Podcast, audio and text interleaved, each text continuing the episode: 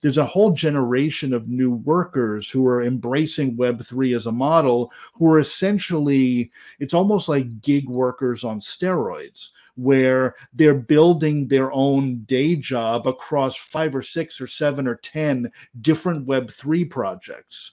Some of them they're working for good old fashioned cash compensation. Some they're working for Ethereum. Some they're working for tokens that are unique to that organization. Some they're working for nothing at all, um, but they're you know gaining experience.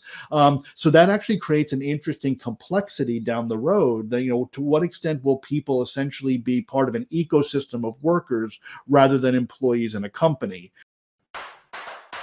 Welcome back, everyone, to the Geeks, Geezers, and Googlization Show, the home of Googlization Nation, where we talk with HR and business thought leaders about the crazy shift going on all around us and explore the disruptive convergence of technology, business, and people.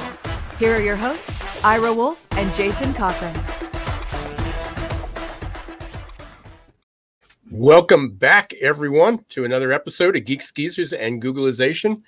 We are part of the People Forward Network, and my name is Ira Wolfe. And I'm Jason Cochran. Thank you for being part of Googlization Nation. If you think this is just another podcast, think again. We are the heart and soul of crucial conversations focused on helping you reimagine your tomorrow and helping you deal with the convergence of people, technology, and business. And Ira, on this episode, I'm really excited because we are are having Greg Verdino join us on the show today. Greg literally wrote the book Never Normal.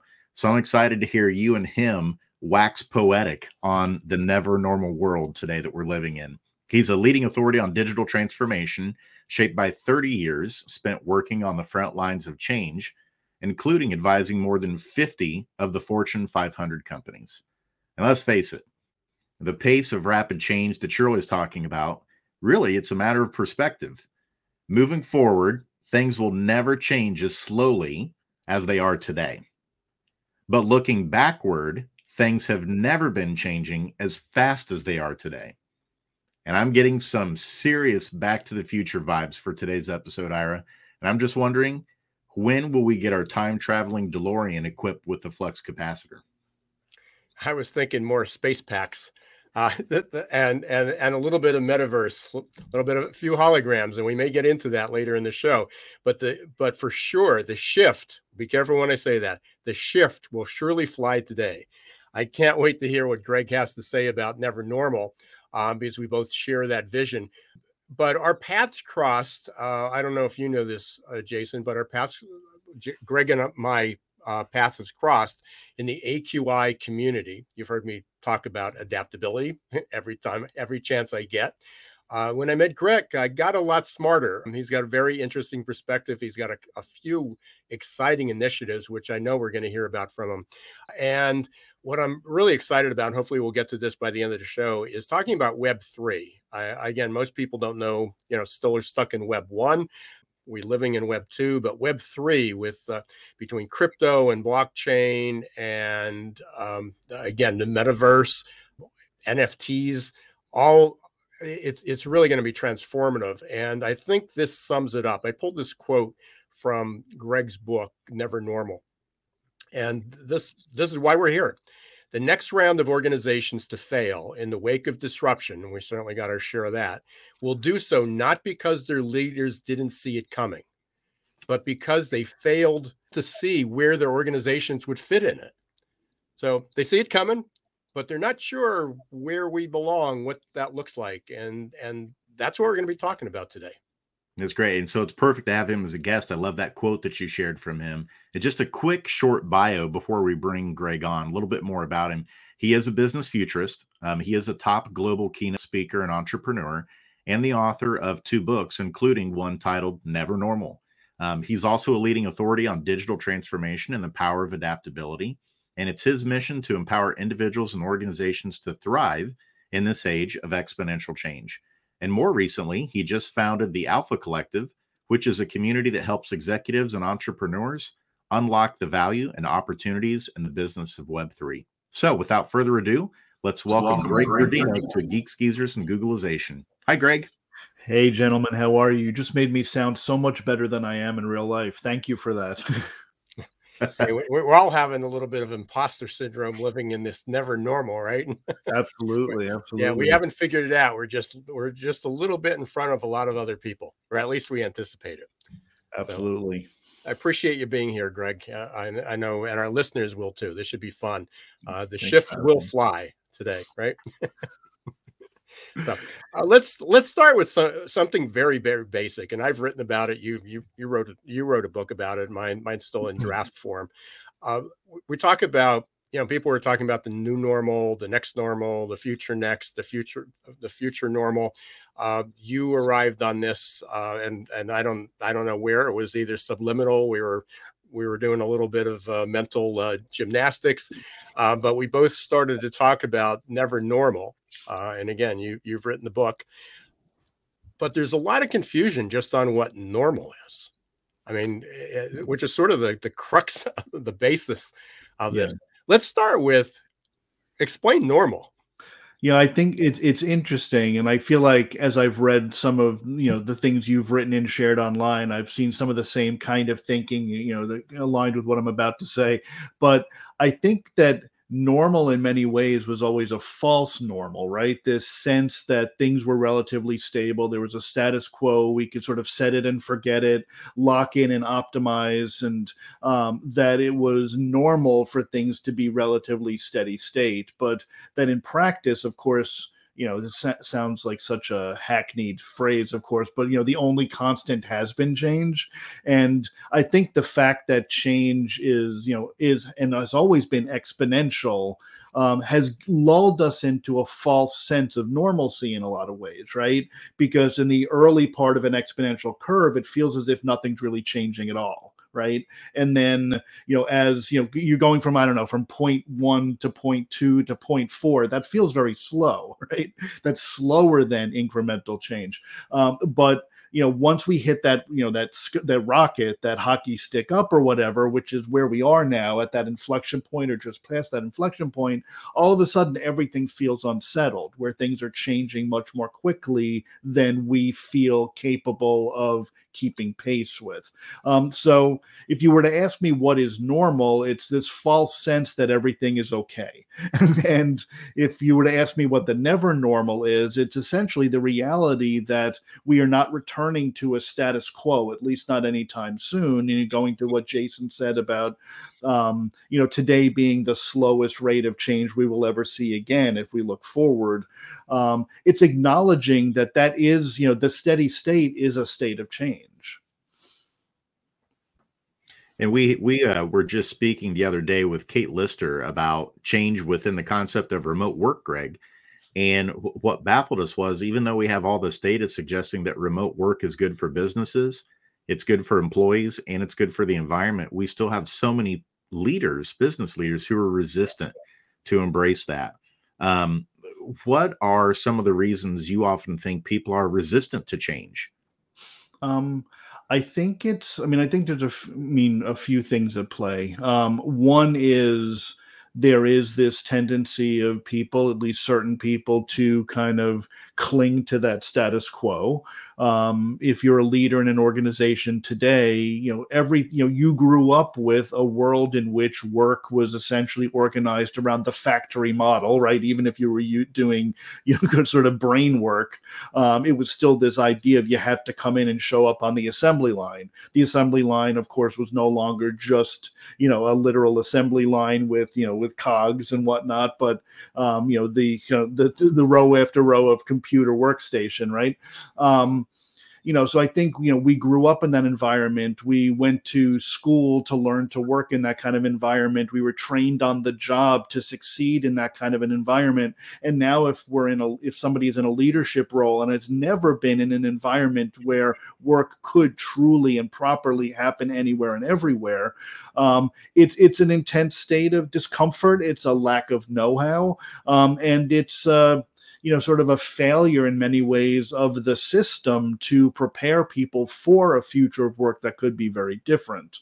Um, you know i think you know for any of us and i would include the two of you in this you know in in the us here um, if you know any of us who have been sort of thinking about the future of work for any period of time it it's been relatively obvious for a long period of time that knowledge work in particular can happen anywhere and everywhere. Um, why there's friction built into the system still to this day is really baffling in a lot of ways. There's so much focus on on growth innovation. There's a lot of terms thrown out out there so we've got everybody understands everybody wants to grow. We need to innovate in order to do that. Uh, but then there's this, the buzzwords, and people use these interchangeably, and they shouldn't. Uh, digital transformation, right? Uh, you know, would be a big part of that. And Charlene Li is a good um, is a friend of mine. She wrote the book um, The Disruption Mindset. Yep. She's talked about this for years. Uh, in and you you wrote something very interesting. So there's sort of two questions here. If you can define your version of or your differences between innovation and digital transformation. Um, but then also, very interesting quote you had. They said businesses shouldn't be worried about digital transformation. It's business disruption is yeah. what they need to focus on. So right, it's a lot to unpack there. There's a lot to unpack there, but um, there's actually a few things that I think tend to get thrown around, if not interchangeably, at least um, in a way that kind of muddies the conversation. Two of them are, of course, digital transformation and innovation. You know, when I look at in you know, not all innovation is digital right? You know, clearly there are organizations that can innovate around a physical product or around a process, um, or uh, you know, or even around a way of managing people. Right? There are a lot of different ways an organization can innovate, um, and innovations can be very small or very large. I once had a client at Kraft Foods uh, who was in an innovation role, um, and he was very clear to delineate that you know there's innovation that's new to the world innovation that for them would be new to their industry and for them innovation that was just simply new to the company. Um, and in in his view it was just as acceptable to innovate in a way that produced something new for the company as it was to you know kind of innovate in a way that is much larger much broader right? So innovation can be small innovation can be large. It doesn't have to be digital. Um, that said, probably most, if not all, digital transformation is a form of innovation in a way, um, but um, is not always, in my view, focused on kind of developing new innovation, uh, new digital product necessarily. Um, so, you know, now in the world of digital, um, you know, there's also a lot of confusion between digitization and digital transformation. Um, and I tend to look at those as different things and one to essentially be a step towards the next. So for me, digitization is, is about all of the technological advancements an organization can make to sort of improve the state of its existing business. So, you know taking whether this is an improvement or not arguably um, taking you know real world meetings and putting them online um, taking physical papers and making them electronic taking a progress a process that was analog and making it digital doesn't fundamentally change up the makeup of the organization but it, it improves the organization's ability to operate efficiently and with agility in the face of a digital marketplace when I think about digital transformation, I really think much more broadly than that. That is, of course, important. All of that digitization work is important. Um, but when I think about digital transformation, for me, it is about reimagining the organization and positioning that organization to do different things, not just do the same things differently. Um, so that's certainly where we start to blend or blur the line between digital transformation and innovation, uh, but also where I think organizations need to rethink not their technology stack, but their culture, their strategy, their structure, their um, their entire operating model, their profit model, the way they interact with customers, the way they engage and support employees. Um, it's really a whole organizational effort. And for me, there's a phrase that I it's probably in the book someplace, and I've used it often in my speeches that digital transformation is human transformation. It is fundamentally and wholly about the people of the organization and the people the organization serves. Technology happens to be an enabler of all of that, but technology is never the heart of the transformation, and it's never for most organizations, it's rarely the uh, the hindrance to transformation. You can invest in technology, but you can't just buy a culture, right? It's that that's the hard work of digital transformation.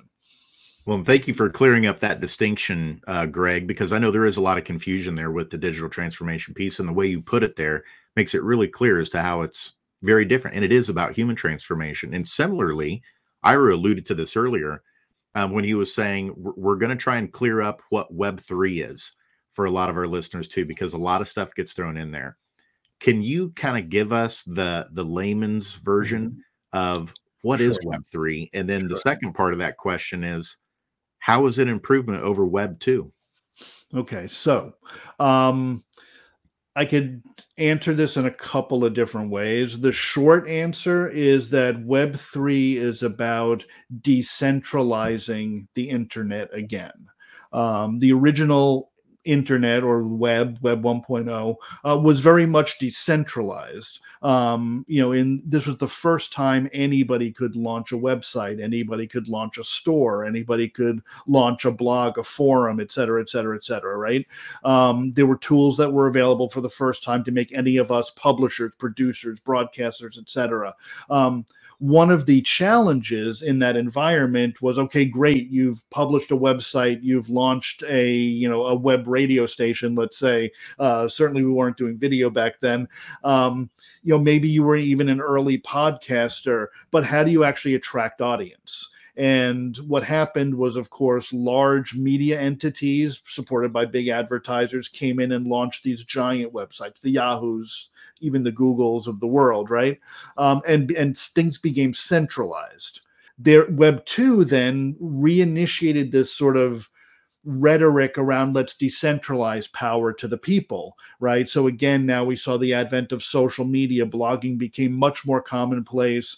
Uh, more people were producing content, creating content, et cetera, et cetera. Um, but then again, several large organizations, like ultimately, you know, it was, it was MySpace and others before them, but ultimately Facebook, Twitter, Instagram. Now, of course, even they're becoming you know larger as they as they merge and whatnot.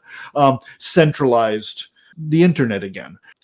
The net effect of that is that while anybody could produce content, because you are beholden to a master, uh, Facebook or a Google or an Instagram to attract your audience, and because that master also controls your data and monetizes their own platform through your data, we've created sort of this sort of social media serfdom in a way um, where the vast majority of the the rewards and riches go to the large platform companies. Um, so the the Web three movement is about re-decentralizing the internet, um, and their mechanism for the mechanism for doing that is decentralized technology. So that's where the blockchain, for example, comes in, where instead of trusting that there is a central authority that controls the experience and has ownership and access of your data, um, everything is distributed across what the you know sort of like a trustless internet. And I, that's starting, I'm starting to get a little bit too geeky probably here, but the idea is that. Um, in a web3 environment you don't you aren't just a consumer you aren't just a creator but you are actually the owner um, so you own the content you produce outright. You own the data. You own your community and can take it with you wherever you go. Um, and in the case of you, as you start to layer in things like NFTs, for example, you own the record of that digital asset and can prove that you own that asset. Um, so it's really about kind of decentralizing or democratizing ownership of the internet, um, which sounds like a weird and kind of complex, you know, kind of bit of, in, in a way, either I don't know, techno babble on the one hand, but also this sort of utopian or dystopian sort of future vision in the other. Um, but really, what it sets out to do is ensure that the people who are creating value on the internet are better positioned to reap the rewards of the value they've created at the simplest sense. Well, I was, I was going to ask real quick uh, before we move on from this one. We, we do have a lot of HR leaders um, who listen to the show. And so could there be a, a place in Web3 where um, like employees things that they work on ip that they create could that become part of a portfolio that they uh, that that's part of them that they own that then could move from one workplace to the next instead of creating like an external resume could that be something potentially yeah. in web 3 that would be an hr use case of how that sure.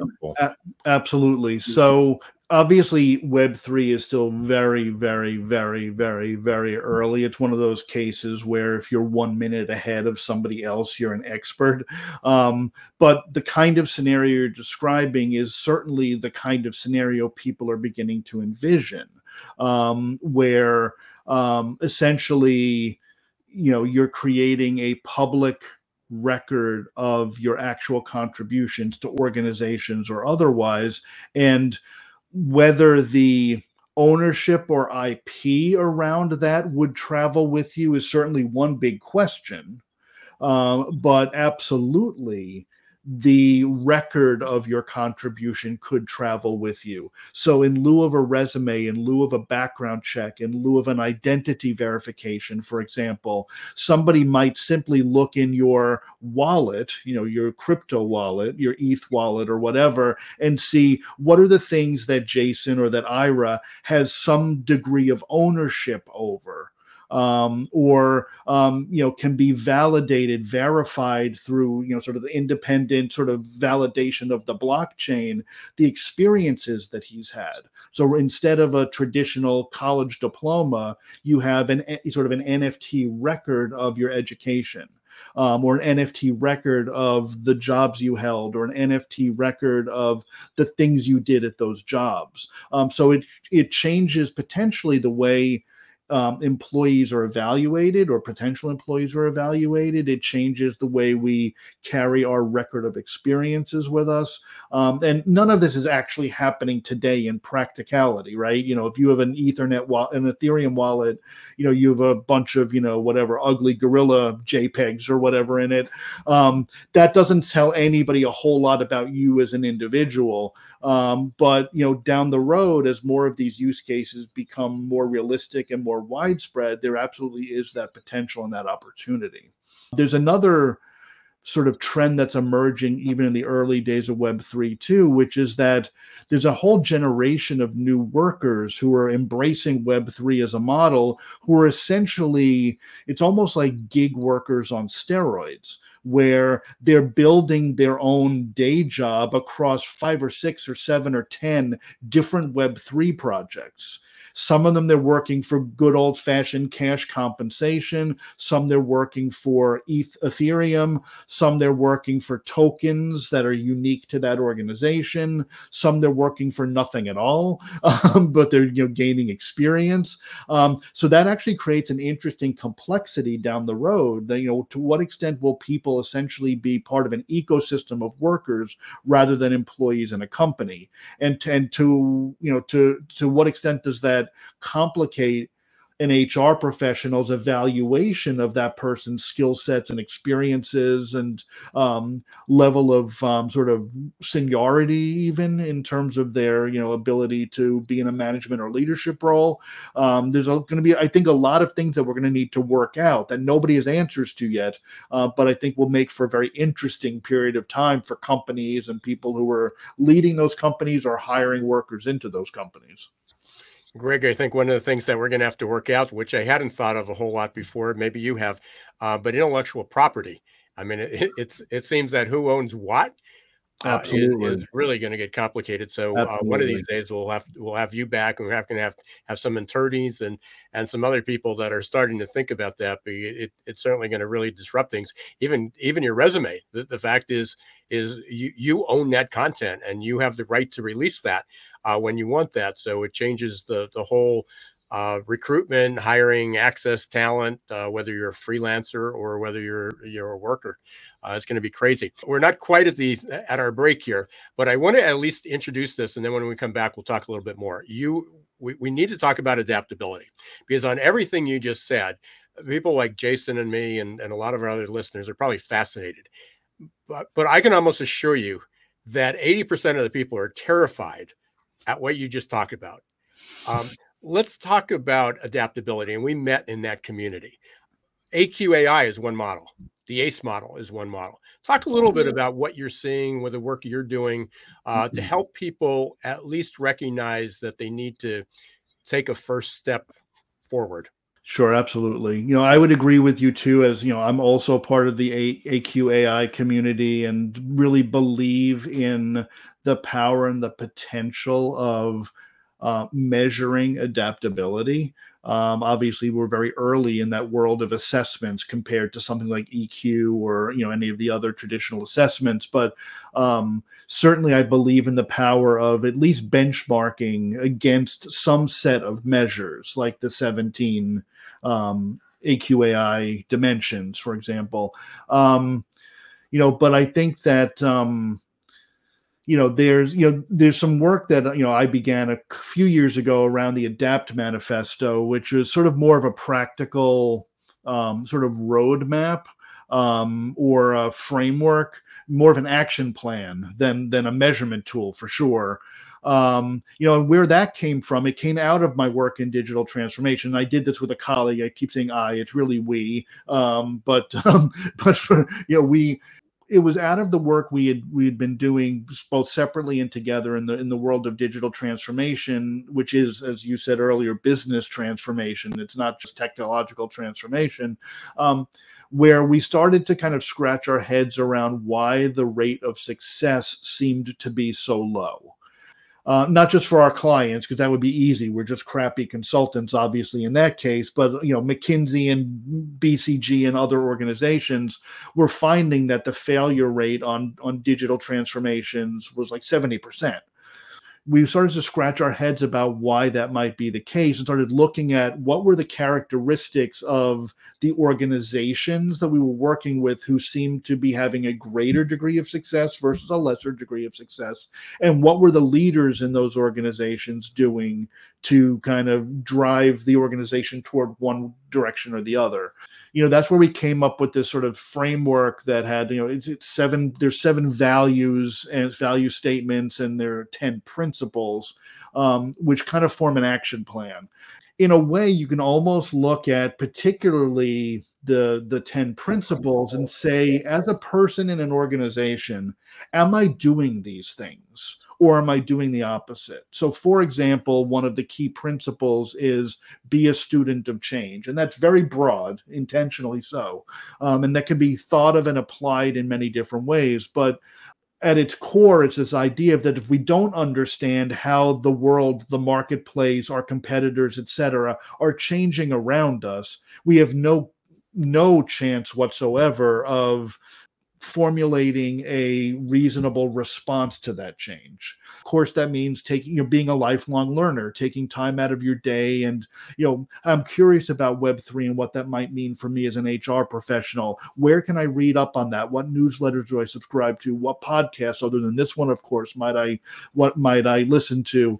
Um, what books do I read? Who do I talk to? Who's on Twitter who talks about these topics? And building your sort of like information flow, right?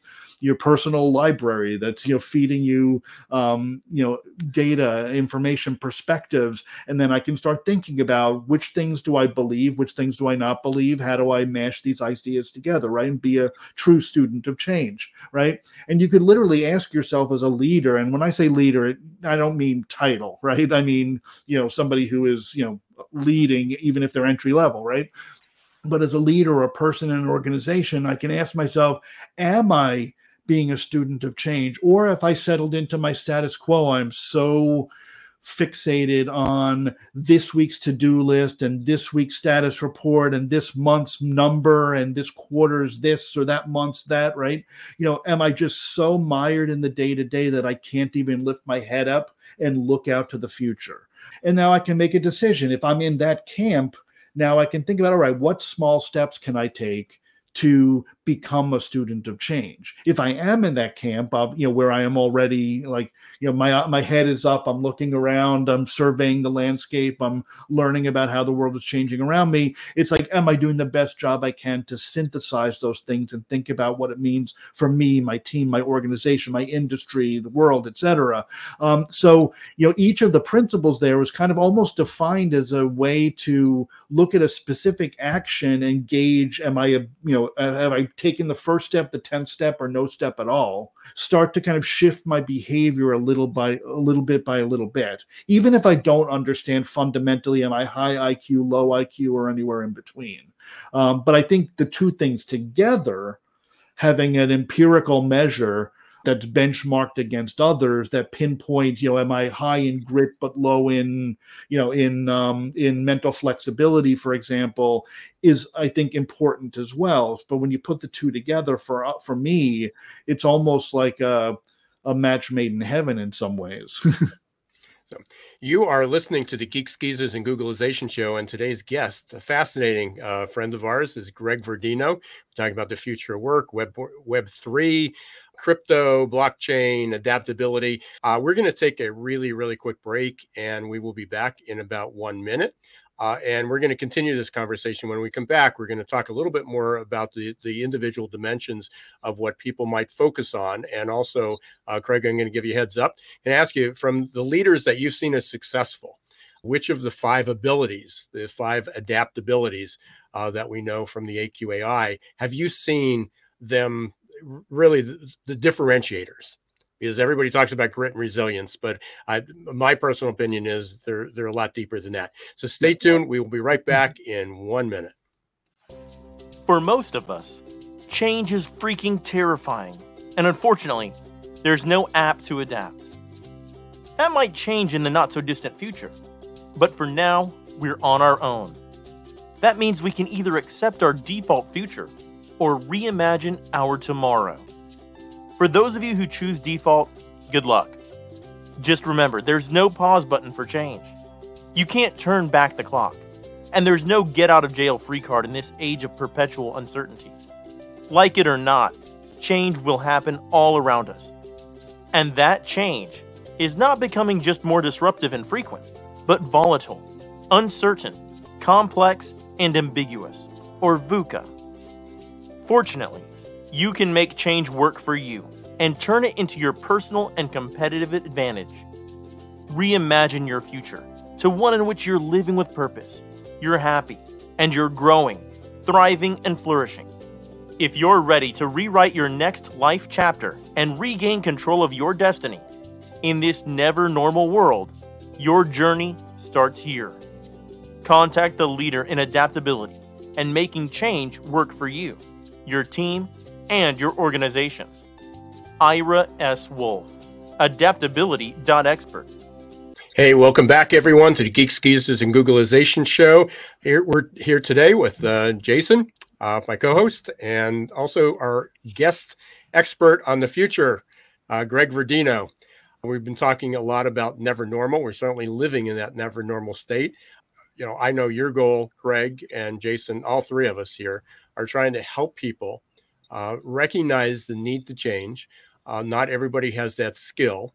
Uh, the we were talking before about the AQAI, uh, and the AQAI are really like uh, their their model. And by the way, the AQAI model is ACE: abilities, character, environment. ACE. Mm-hmm. Uh, we're talking right now about the abilities, and what I really like about the abilities is they identified grit, resilience, mindset, uh, which across the bottom of the screen, by the way, you can see the we just released our growth mindset coaching experience model, the 30 day program. If you'd like some information, click on that. Uh, we're really, really excited about it, and it's now uh, it's open for business. Uh, but we looked at grit, resilience, mindset, mental flexibility, and learning. Now, before we broke, uh, we we had our break. Uh, Greg, you were talking about the, the, baseline and the assessment itself. Now you've you've worked with a lot of corporations, many large corporations. People recognize the names. Uh, some have been very very successful with uh, digital transformation, business uh, transformation.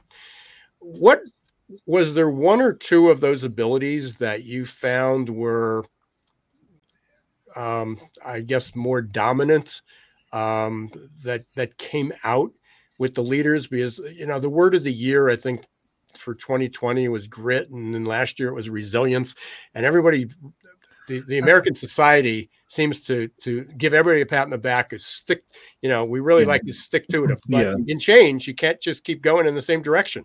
right. Yeah. Yeah. I I tend to mean, obviously, grit and resilience are important um, abilities, attributes, but you know, uh, it's weird that I think for a lot of people, those have come to appear to be enough, right? This idea of sticking to it or bouncing back. It's like, what about like forging ahead? What about, you know, what about recognizing when maybe you shouldn't stick to it and you need to pivot and do something different? When, um, when running into the uh, brick wall and right, and, and um, being a punching bag, getting knocked down, coming back up.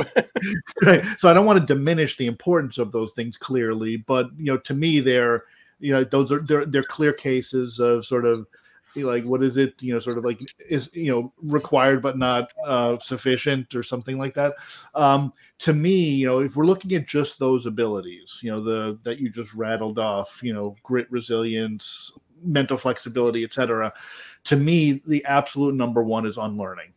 Um, and it you know, it's interesting because long before I knew anything about AQAI, before I met Ross, before I uh, looked at the possibility of becoming certified in assessments or anything like that, um, we had also landed on unlearning as a key principle that made its way into the manifesto. And the more time I spend working with more and more clients and learning more about adaptability and also helping to guide people around adaptability, um, and I'm sure you're seeing something similar too, the more important unlearning becomes. And I think there's it, it, it, for me operates on multiple levels right? Because first of all if we're putting this through the the lens of exponential technological change clearly every one of us is staring down sort of the loaded gun of automation where more and more of the tasks we do are going to be handled more effectively and more efficiently by machines right? And you know that's tr- as true for what i do for a living as it is for a truck driver or a factory worker. Um, that doesn't mean that i'm not going to have a role in the future that they will take my job per se. Um, but if you like if all you can do is work like a machine then yes probably a machine will take your job. Um, but um, it does mean that I can't need to be constantly for every task I hand off to a machine, I need to be able to kind of reach up or reach out and onboard a new task or a new skill or a new capability. Um, and essentially, those are the human capabilities, right? You know, the more the stuff that can be, you know, that is rote repeatable, that can be done best by a machine will be done by a machine and the things that can't be the things that require creativity empathy uh, uh, deal in uncertainty et cetera et cetera those uniquely human tasks for some time at least will be you know the things that make us employable that differentiate us and frankly that's the kind of work that for many people is more rewarding i think so there is that level of unlearning. How do i unlearn what it means to be a worker? And how do i disengage from this sort of factory uh, or industrial era mindset uh, of work? Um, and how do i reimagine what the role of, of, of a human like me uh, would be in a new workplace where more and more work is automated. How do I think of of artificial intelligence, for example, as augmentation, not automation, so that I can do my best work in partnership with technology? So there's all of that sort of accelerated need to unlearn, relearn, etc., um, that happens with technological advancement. At the same time, there's all of the sort of to me, when I think of unlearning, I also think, and this goes back to your earlier question, Jason, about um, leaders looking to bring people back into the workplace. It's how do I how do I challenge how ready, willing, and able am I to challenge the even the basest assumptions around which my business operates? You know whether you know why do i you know is is it about workplace or is it about work productivity? Uh, what industry am i in? What are the implications of what the industry i'm in? Um, what if the industry boundaries blur? Am i a technology company? Am i a data company? Am i a manufacturer? Am i a services business? Um, you know all of these things to me speak to challenging assumptions about um, about the business that many leaders um, have, I think, been reluctant to challenge. So for me, that's the other layer of unlearning. How do I unlearn everything that I've learned about the way my business is and what my business is that no longer serve my customer or my company as it moves into the future? It's fascinating, Greg, that you picked on learning because I, that that was that was almost the first time I heard that when I was introduced that to the AQAI. Certainly, we knew about that. We had to change things and stop doing what we used to do. But the fact is that we have to unlearn that, not just, uh, I always describe it as a Jenga tower. It's like, okay, I'm going to get right. that certification. I'm going to get that skill. I'm going to read that book. I'm going to take that course. And we just build it up uh, until it just collapses under the weight. And, and you guys are younger than me, but eventually the brain gets full and we, we need to stop doing something and get rid of some information or just file it away uh, in order to create new information. Uh, my, my, just from my preference is my and unfortunately we don't have a whole lot of time so we're going to have to invite you back to to think about this is how do you how do you unlearn if you don't have a growth mindset? And there's a lot of people that have this fixed mindset that well i'm too i'm too old. I mean frankly is 99% of my peers say, well, I'm too I'm too old to do that, and they just assume I'm 10 and 20 years younger than they are, and sometimes I'm older than they are. So mm-hmm. you know, mm-hmm. part of the fact is there's a lot of people that say I'm just not smart at that. I don't understand technology. I'm never good at math. I'm too old. I don't have the money. I don't have the resources. There's always a reason that people do that, and that gets in the way. So if I'm if if if that's my belief system, then I can't unlearn. And yeah. there and if and then if you're unlearning, you need grit and resilience. So right. they're they they're all intertwined, and that's what that's what Greg and I do. yeah. at, at, at, different at different levels at different people. Um, yeah. So please reach out to us, Greg. I've I've got your your information up there. So while we're going through our lightning round here, uh, some of our questions to get to know the Greg Verdino um, that I don't even know, uh, and J- Jason and I don't even know. Uh, we got a couple questions here, real quick answers, uh, and then we'll talk about how to how to get your book. And uh, I was I had up the Adapt uh, Manifesto before. we didn't get to talk about Alpha Collective a whole lot, but we, we can put okay. information well, there for, for I'm sure we'll have there. other times, yeah. right? So, as as growing up, did you have a childhood nickname? Yes, that's that you, that you can share. uh, so it was it was Pugsley. Pugsley, okay. Within the uh, Addams family. Long story you don't want to hear. uh, if you won the lottery tomorrow, what would you do? Probably the same thing I'm doing today, although I'd probably buy a vacation home if we spoke to any of your classmates, what would be they what would they most be surprised at knowing the Greg Verdino today? Um, the fact that I make so much of my living as a public speaker because I'm the kid who would uh, never raise my hand and pretend I didn't hear the teacher every time they asked me a question directly. Jason, we must have, I don't know, we must be attracting that our business model must say, let's attract all the introverts who, as kids, were the shy person who would never raise their hand because one after one, people, all our guests seem to say, yeah, that's what, that's one of the most common answers uh, we get. Uh, do you have a favorite book? other than other than Never Normal, a, a favorite book. I think it would be really hard to pick a favorite. Um, probably something by Kurt Vonnegut, but I don't know whether I could pick one. Well, that's near and dear to my heart. Kurt Vonnegut is here in Indianapolis, and we've got the museum downtown. Last question, Greg. What's your word of the year? Probably adaptability. Good word. Well, everybody can see on who's watching can see how to get in touch with you, Greg Verdino. That's G R E G V E R D I N O dot com. But you also have the Adapt Manifesto, right? Yes. adaptmanifesto.org. Dot org. I got all these right. Yeah. And then really 30 seconds. Tell us about the Alpha Collective. So the Alpha Collective and Jason gave the uh, you know the the binder pitch, the the brand book pitch. Um, so it is a um, it's a membership collective, a membership community for business leaders, both uh, executives in large organizations and entrepreneurs who are looking to get beyond the hype, the FUD, the FOMO of what is Web three, and really understand how to take the things they know about doing business and what worked and didn't work in the pre Web3 world and kind of transition into the world of Web3. Um, you know, both applying Web3 principles in some cases. How does a brand, for example, meet consumers in that new world?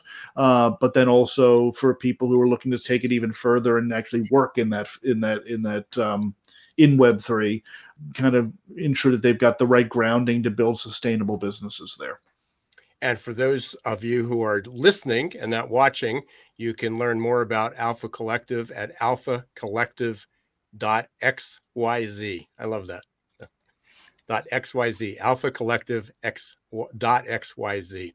Well, we knew it'd be fascinating. The shift was flying, uh, you know, all around. Uh, also, uh, Never Normal, uh, your book, Amazon, um, yep, Amazon. Um, it's available in print. It's available for Kindle. Um, so obviously, any any any good online bookstore should be able to sell you a print copy. If you're a Kindle person, obviously that's Amazon. Never Normal by Greg Verdino. Hey, Greg, thanks. i i know we'll be exchanging our, our usual messages back and forth.